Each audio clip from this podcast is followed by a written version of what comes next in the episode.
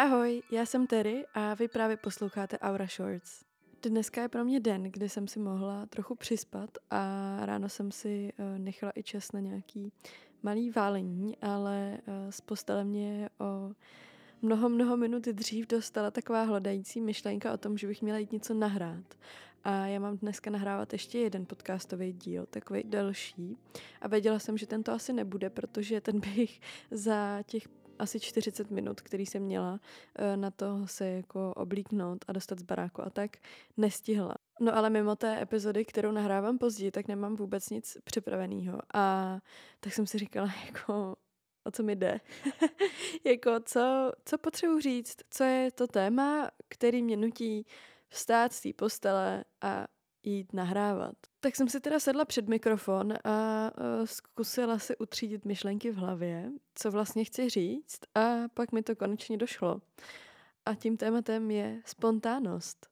Ačkoliv je nahrát e, malý podcastový díl opravdu mini spontánností, nebo minimálně ne uh, něčím zásadním, tak jsou to přesně tady ty malé věci, které ve finále tvoří větší obrázek uh, naší celkové osobnosti. Já vlastně vůbec netuším, jestli jsem nebo nejsem od přírody spontánní, neumím se pořád rozhodnout, protože miluju tabulky a plánování.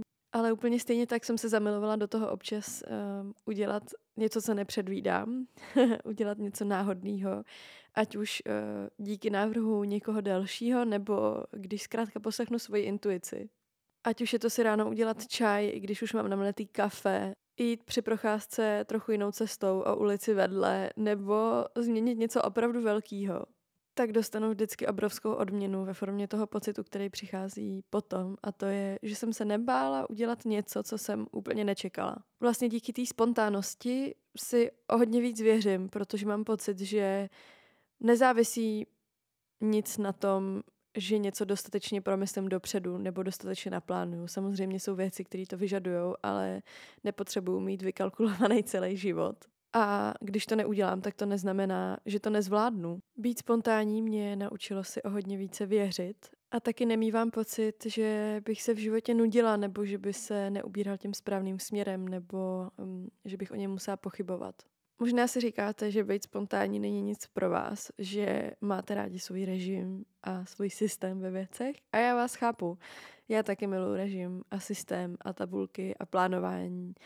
Ale život, který máme, prožijeme opravdu jenom jednou a nezastavuje pro nikoho ani pro nás. A věřím, že všechny naše tabulky a plánovače nás rozhodně nemají tak rádi zpátky, jako máme rádi my je.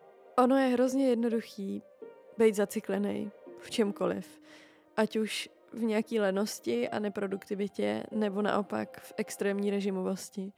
A vnímám poslední roky mm, takový velký nátlak na to neustále podávat výkon a to absolutně ve všech směrech. Mám občas takový pocit, že je vlastně úplně jedno, kým jsem nebo co dělám, ale že hlavní je, abych podávala nějaký výkon. Uh, ani nemám děti a občas mám špatný pocit z toho, že se jako dostatečně o někoho nestarám, nebo uh, jestli nad věcmi málo nepřemýšlím jenom kvůli tomu, že sleduju nějaký máma influencery na Instagramu a občas mi v hlavě uvízne nějaká věc, kterou oni zrovna komentujou. Je skvělý umět svůj čas využít, ale úplně stejně skvělý je ho umět nepředvídat. A občas udělat něco jenom kvůli tomu, že to tak cítíte, nebo chcete, nebo si přejete. Všichni máme hrozně moc snů a přitom tak často zapomínáme snít. A tak jsem vám jenom chtěla rychle připomenout, ať na to nezapomínáte. Ať nezapomínáte být živí, dělat věci, které od sebe nevždy čekáte. On ten život stejně nejde naplánovat úplně na poslední tečky a proč si ho neudělat zajímavější. Já vám moc děkuju za tady těch pár společně strávených minut. Budu se moc těšit na všechny vaše poznatky k tady tomu tématu a já se s vámi loučím. Naslyšenou příště.